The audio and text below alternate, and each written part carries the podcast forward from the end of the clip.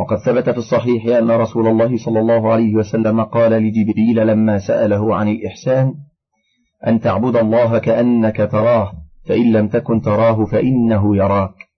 وروى الحافظ أبو بكر الإسماعيلي من حديث نصر بن خزيمة ابن جنادة ابن محفوظ بن علقمة حدثني أبي عن نصر بن علقمة عن أخيه عن عبد الرحمن بن عامر قال قال عمر جاء رجل إلى النبي صلى الله عليه وسلم فقال زودني حكمة أعيش بها. فقال استحي الله كما تستحي رجلا من صالح عشيرتك لا يفارقك. هذا حديث غريب. وروى أبو نعيم من حديث عبد الله بن علوبة العامري مرفوعا ثلاث من فعلهن فقد طعم الإيمان. إن عبد الله وحده وأعطى زكاة ماله طيبة بها نفسه في كل عام ولم يعطي الهرمة ولا الرذية ولا الشرطة اللئيمة ولا المريضة ولكن من أوسط أموالكم وزكى نفسه. وقال رجل يا رسول الله ما تزكية المرء نفسه؟ فقال يعلم أن الله معه حيث كان. وقال نعيم بن حماد رحمه الله حدثنا عثمان بن سعيد بن كثير بن دينار الحمصي عن محمد بن مهاجر عن عروة بن رويم عن عبد الرحمن بن غنم عن عبادة بن الصامت. قال قال رسول الله صلى الله عليه وسلم إن أفضل الإيمان أن تعلم أن الله معك حيثما كنت. غريب.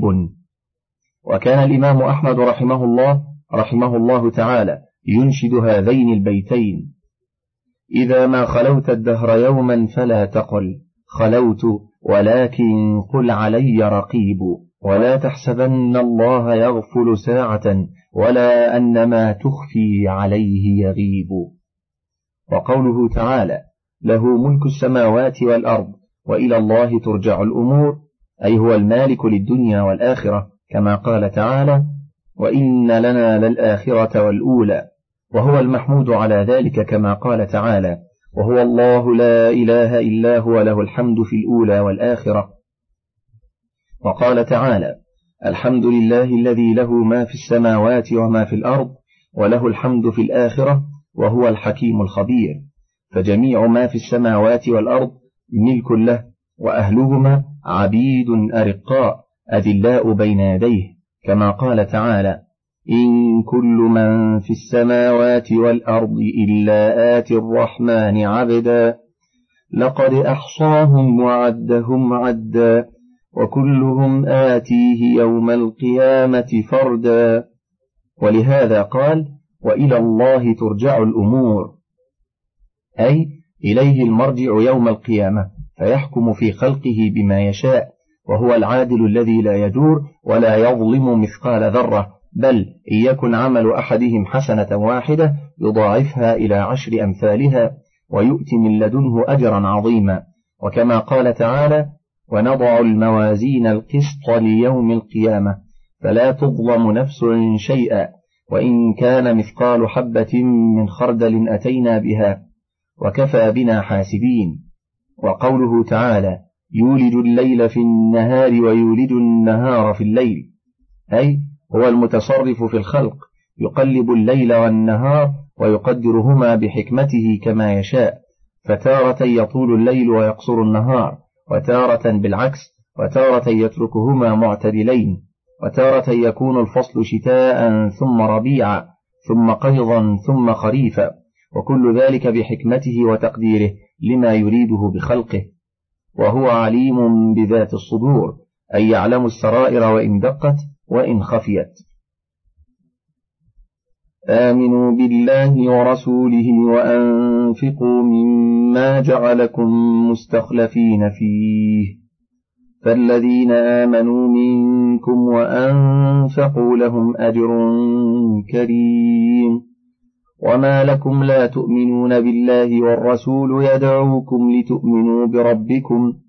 وقد أخذ ميثاقكم إن كنتم مؤمنين. هو الذي ينزل على عبده آيات بينات ليخرجكم ليخرجكم من الظلمات إلى النور. وإن الله بكم لرؤوف رحيم. وما لكم ألا تنفقوا في سبيل الله ولله ميراث السماوات والأرض. لا يستوي منكم من أنفق من قبل الفتح وقاتل. أولئك أعظم درجة من الذين أنفقوا من بعد وقاتلوا. وكلا وعد الله الحسنى. والله بما تعملون خبير. من ذا الذي يقرض الله قرضا حسنا فيضاعفه له. وله أجر كريم.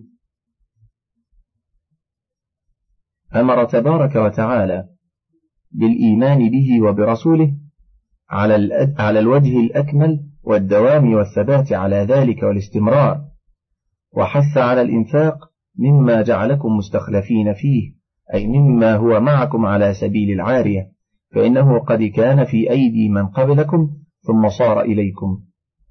فأرشد تعالى إلى استعمال ما استخلفهم فيه من المال في طاعته فإن يفعلوا وإلا حاسبهم عليه وعاقبهم لتركهم الواجبات فيه. وقوله تعالى مما جعلكم مستخلفين فيه فيه إشارة إلى أنه سيكون مخلفا عنك فلعل وارثك أن يطيع الله فيه فيكون أسعد بما أنعم الله به عليك منك. أو يعصي الله فيه فتكون قد سعيت في معاونته على الإثم والعدوان. قال الإمام أحمد حدثنا محمد بن جعفر حدثنا شعبة سمعت قتادة يحدث عن مطرف يعني ابن عبد الله بن الشخير عن أبيه قال انتهيت إلى رسول الله صلى الله عليه وسلم وهو يقول ألهاكم التكاثر. يقول ابن آدم مالي مالي وهل لك من مالك إلا ما أكلت فأفنيت أو لبست فأبليت أو تصدقت فأمضيت؟ ورواه مسلم من حديث شعبة به وزاد وما سوى ذلك فذاهب وتاركه للناس. وقوله تعالى فالذين آمنوا منكم وأنفقوا لهم أجر كبير. ترغيب في الإيمان والإنفاق في الطاعة. ثم قال تعالى وما لكم لا تؤمنون بالله والرسول يدعوكم لتؤمنوا بربكم. أي وأي شيء يمنعكم من الإيمان ورسول بين أظهركم يدعوكم إلى ذلك ويبين لكم الحجج والبراهين على صحة ما جاءكم به.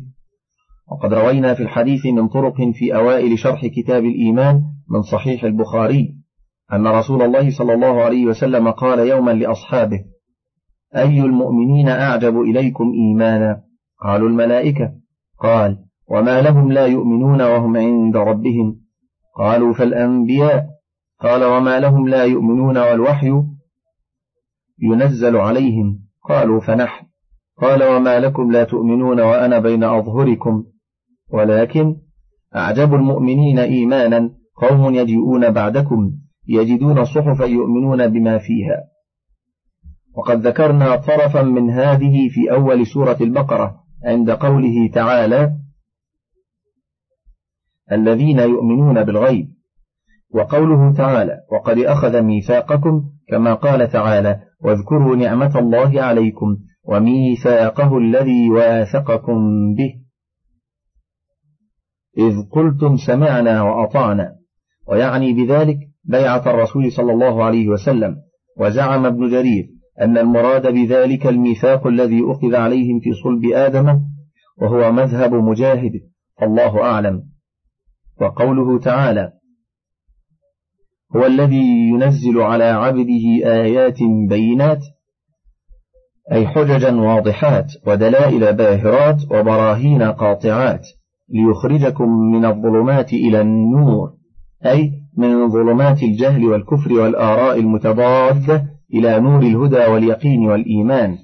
وإن الله بكم لرؤوف رحيم. أي في إنزاله الكتب وإرساله الرسل لهداية الناس وإزاحة العلل وإزالة الشبه. ولما أمرهم أولا بالإيمان والإنفاق ثم حثهم على الإيمان وبين أنه قد أزال عنهم موانعه حثهم أيضا على الإنفاق فقال وما لكم ألا تنفقوا في سبيل الله ولله ميراث السماوات والأرض. أي أنفقوا ولا تخشوا فقرا وإقلالا. فإن الذي أنفقتم في سبيله هو مالك السماوات والأرض وبيده مقاليدهما وعنده خزائنهما وهو مالك العرش بما حوى وهو القائل وما أنفقتم من شيء فهو يخلفه وهو خير الرازقين. وقال ما عندكم ينفد وما عند الله باق. فمن توكل على الله أنفق ولم يخشى من ذي العرش إقلالا وعلم أن الله سيخلفه عليه وقوله تعالى لا يستوي منكم من أنفق من قبل الفتح وقاتل أي لا يستوي هذا ومن لم يفعل كفعله وذلك قبل فتح مكة كان الحال شديدا فلم يكن يؤمن حينئذ إلا الصديقون. وأما بعد الفتح فإنه ظهر الإسلام ظهورا عظيما ودخل الناس في دين الله أفواجا. ولهذا قال تعالى أولئك أعظم درجة من الذين أنفقوا من بعد وقاتلوا وكلا وعد الله الحسنى. والجمهور على أن المراد بالفتح ها هنا فتح مكة وعن الشعبي وغيره. أن المراد بالفتح ها هنا صلح الحديبية. وقد يستدل لهذا القول بما قال الإمام أحمد. حدثنا أحمد بن عبد الملك حدثنا زهير حدثنا حميد الطويل عن أنس قال كان بين خالد بن الوليد وبين عبد الرحمن بن عوف كلام. فقال خالد لعبد الرحمن تستطيلون علينا بأيام سبقتمونا بها. فبلغنا أن ذلك ذكر للنبي صلى الله عليه وسلم فقال دعوا لي أصحابي فوالذي نفسي بيده لو أنفقتم مثل أحد أو مثل الجبال ذهبا ما بلغتم أعمالهم. ومعلوم أن إسلام خالد بن الوليد المواجه بهذا الخطاب كان بين صلح الحديبية وفتح مكة. وكانت هذه المشاجرة بينهما في بني جذيمة الذين بعث إليهم رسول الله صلى الله عليه وسلم خالد بن الوليد بعد الفتح. فجعلوا يقولون صبأنا صبأنا. فلم يحسنوا أن يقولوا أسلمنا. فأمر خالد بقتلهم وقتل من أسر منهم. فخالفه عبد الرحمن بن عوف وعبد الله بن عمر وغيرهما. فاختصم خالد وعبد الرحمن بسبب ذلك. والذي في الصحيح عن رسول الله صلى الله عليه وسلم أنه قال لا تسبوا أصحابي فوالذي نفسي بيده. لو أنفق أحدكم مثل أحد ذهبا مثل أحد ذهبا ما بلغ مد أحدهم ولا نصيفة. وروى ابن جرير وابن أبي حاتم من حديث ابن وهب. أخبرنا هشام بن سعد عن زيد بن أسلم عن عطاء بن يسار عن أبي سعيد الخدري أنه قال خرجنا مع رسول الله صلى الله عليه وسلم عام الحديبية حتى إذا كنا بعسفان قال رسول الله صلى الله عليه وسلم يوشك أن يأتي قوم تحقرون أعمالكم مع أعمالهم. فقلنا من هم يا رسول الله؟ أقريش؟ قال لا ولكن أهل اليمن هم أرق أفئدة وألين قلوبا فقلنا أهم خير منا يا رسول الله؟ قال لو كان لأحدهم جبل من ذهب فأنفقه ما أدرك مد أحدكم ولا نصيفه إلا أن هذا فضل ما بيننا وبين الناس. لا يستوي منكم من أنفق من قبل الفتح وقاتل. أولئك أعظم درجة من الذين أنفقوا من بعد وقاتلوا وكلا وعد الله الحسنى والله بما تعملون خبير. وهذا الحديث غريب بهذا السياق والذي في الصحيحين من رواية جماعة عن عطاء بن يسار عن أبي سعيد ذكر الخوارج تحقرون صلاتكم مع صلاتهم. وصيامكم مع صيامهم يمرقون من الدين كما يمرق السهم من الرمية. الحديث. ولكن روى ابن جرير هذا الحديث من وجه آخر فقال حدثني ابن البرقي حدثنا ابن أبي مريم أخبرنا محمد بن جعفر أخبرني زيد بن أسلم عن أبي سعيد التمار عن أبي سعيد الخدري أن رسول الله صلى الله عليه وسلم قال يوشك أن يأتي قوم تحقرون أعمالكم مع أعمالهم. قلنا من هم يا رسول الله؟ قريش؟ قال لا ولكن أهل اليمن لأنهم أرق أفئدة وألين قلوبا. وأشار بيده إلى اليمن فقال هم أهل اليمن ألا إن الإيمان يمان والحكمة يمانية؟ فقلنا يا رسول الله هم خير منا؟ قال والذي نفسي بيده. لو كان لأحدهم جبل من ذهب ينفقه ما أدى مد أحدكم ولا نصيفه. ثم جمع أصابعه ومد خنصره وقال ألا إن هذا فضل ما بيننا وبين الناس؟ لا يستوي منكم من أنفق من قبل الفتح وقاتل. أولئك أعظم درجة من الذين أنفقوا من بعد وقاتلوا. وكلا وعد الله الحسنى والله بما تعملون خبير. فهذا السياق ليس فيه ذكر الحديبية فإن كان ذاك محفوظا كما تقدم فيحتمل أنه أنزل قبل الفتح إخبارا عما بعده كما في قوله تعالى في سورة المزمل وهي مكية من أوائل ما نزل وآخرون يقاتلون في سبيل الله. الآية فهي بشارة بما يستقبل وهكذا هذه والله أعلم. وقوله تعالى وكلا وعد الله الحسنى يعني المنفقين قبل الفتح وبعده.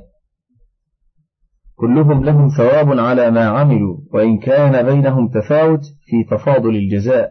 كما قال تعالى لا يستوي القاعدون من المؤمنين غير أولي الضرر. والمجاهدون في سبيل الله بأموالهم وأنفسهم.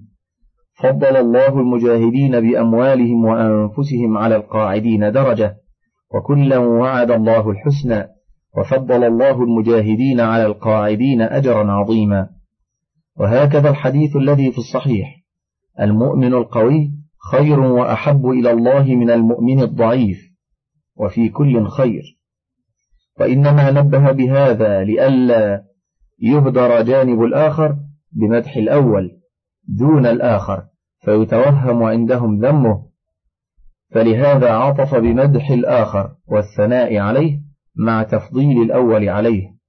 ولهذا قال تعالى والله بما تعملون خبير أي فلخبرته فاوت بين ثواب من أنفق من قبل الفتح وقاتل ومن فعل ذلك بعد ذلك.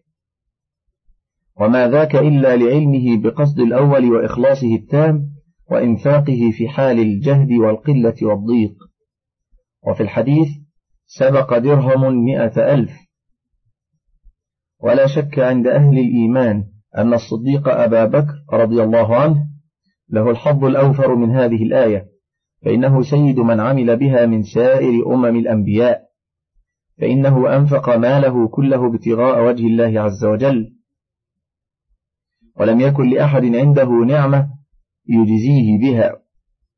وقد قال أبو محمد الحسين بن مسعود البغوي عند تفسير هذه الآية أخبرنا أحمد بن إبراهيم الشريحي أخبرنا أبو إسحاق أحمد بن محمد بن إبراهيم الثعلبي أخبرنا عبد الله بن حامد بن محمد أخبرنا أحمد بن إسحاق بن أيوب أخبرنا محمد بن يونس حدثنا العلاء بن عمرو الشيباني حدثنا أبو إسحاق الفزاري حدثنا سفيان بن سعيد عن آدم بن علي عن ابن عمر قال كنت عند النبي صلى الله عليه وسلم وعنده أبو بكر الصديق وعليه عباءة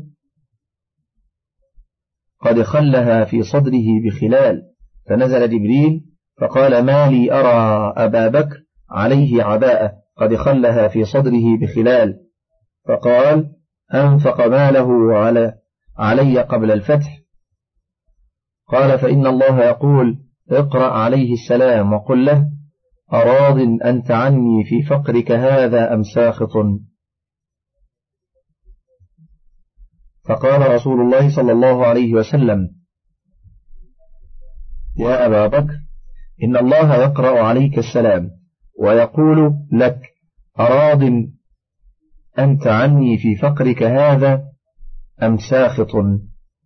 فقال أبو بكر رضي الله عنه أسخط على ربي عز وجل إني عن ربي راض. هذا الحديث ضعيف الإسناد من هذا الوجه والله أعلم. وقوله تعالى من ذا الذي يقرض الله قرضا حسنا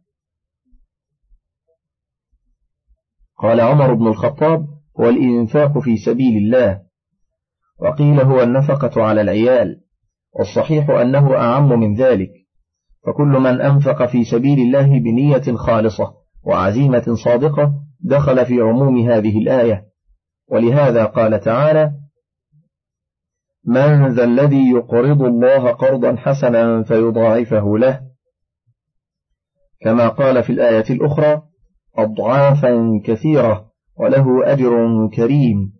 أي جزاء جميل ورزق باهر وهو الجنة يوم القيامة.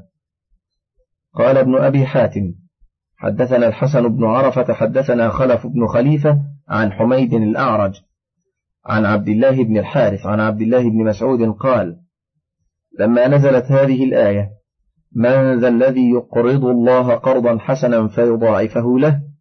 قال أبو الدحداح الأنصاري يا رسول الله وإن الله لا يريد منا القرض قال نعم يا أبا الدحداح. قال أرني يدك يا رسول الله. قال فناوله يده. قال فإني قد أقرضت ربي حائطي وله حائط فيه ستمائة نخلة وأم الدحداح فيه وعيالها. قال فجاء أبو الدحداح فناداها. يا أم الدحداح قالت لبيك قال اخرجي فقد أقرضته ربي عز وجل. وفي رواية أنها قالت له ربح بيعك يا أبا الدحداح. ونقلت منه متاعها وصبيانها. وإن رسول الله صلى الله عليه وسلم قال كم من عذق رداح في الجنة لأبي الدحداح. وفي لفظ رب نخلة مدلاه عروقها در وياقوت لأبي الدحداح في الجنة. يوم ترى المؤمنين والمؤمنات يسعى نورهم بين أيديهم وبأيمانهم. بشراكم اليوم جنات تجري من تحتها الأنهار خالدين فيها. ذلك هو الفوز العظيم.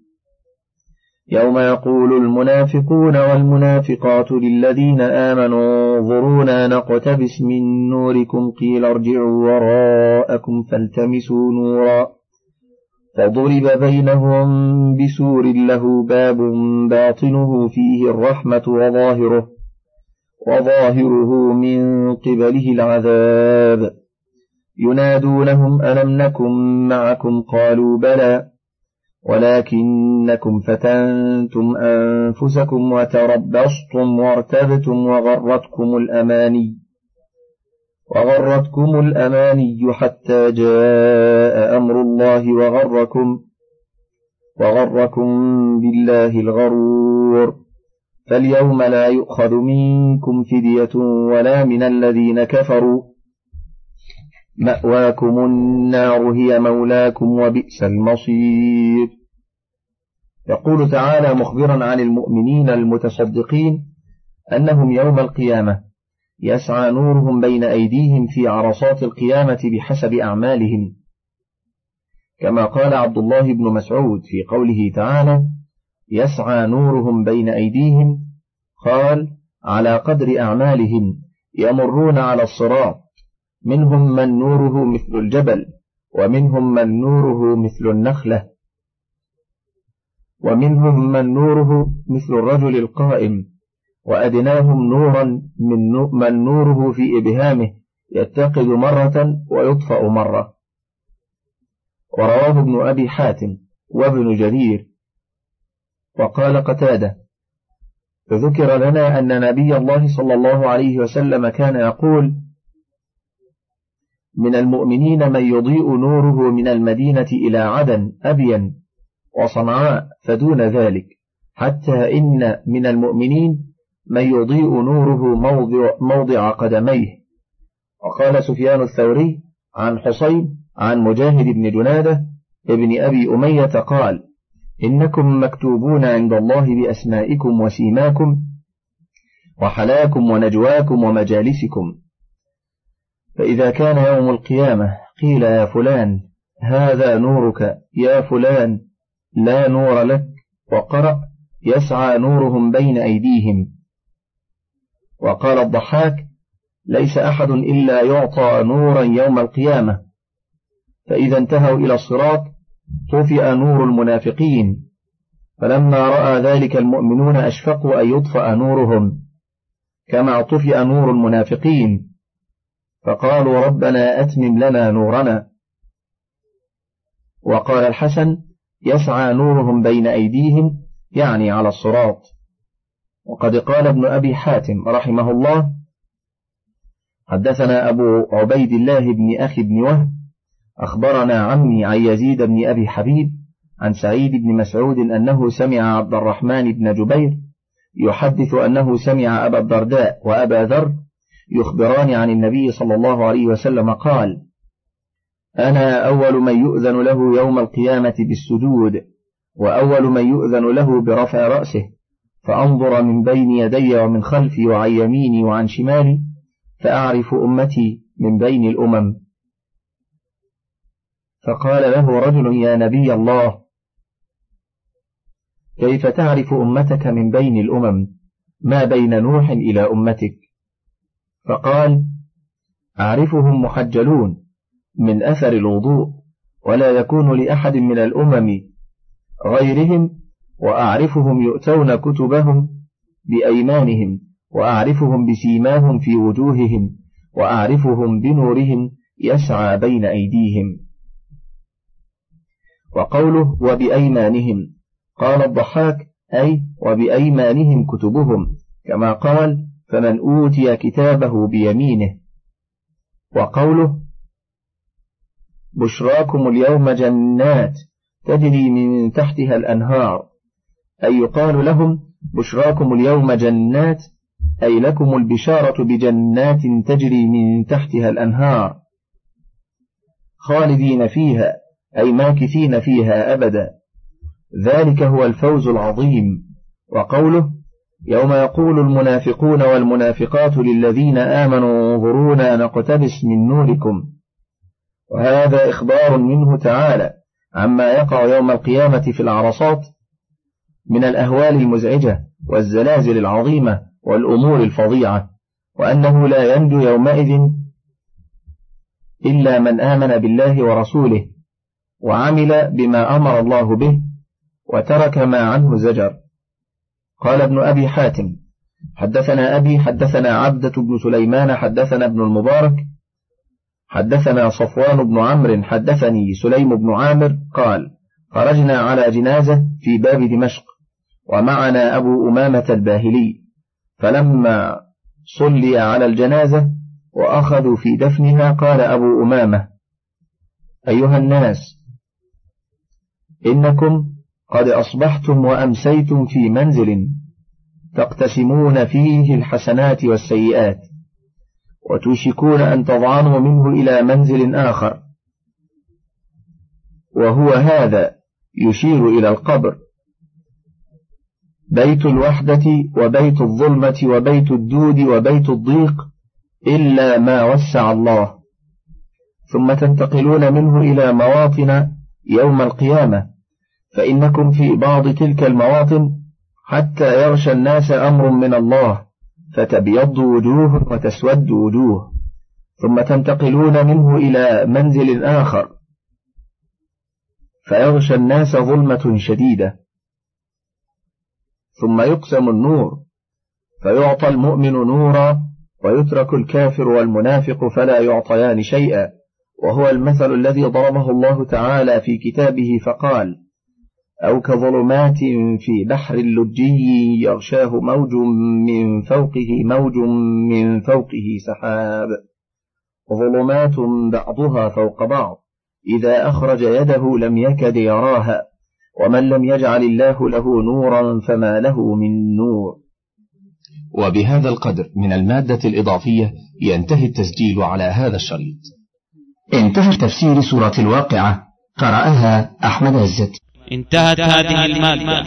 ولكم تحيات إخوانكم في شبكة الألوف. والسلام عليكم ورحمة الله وبركاته.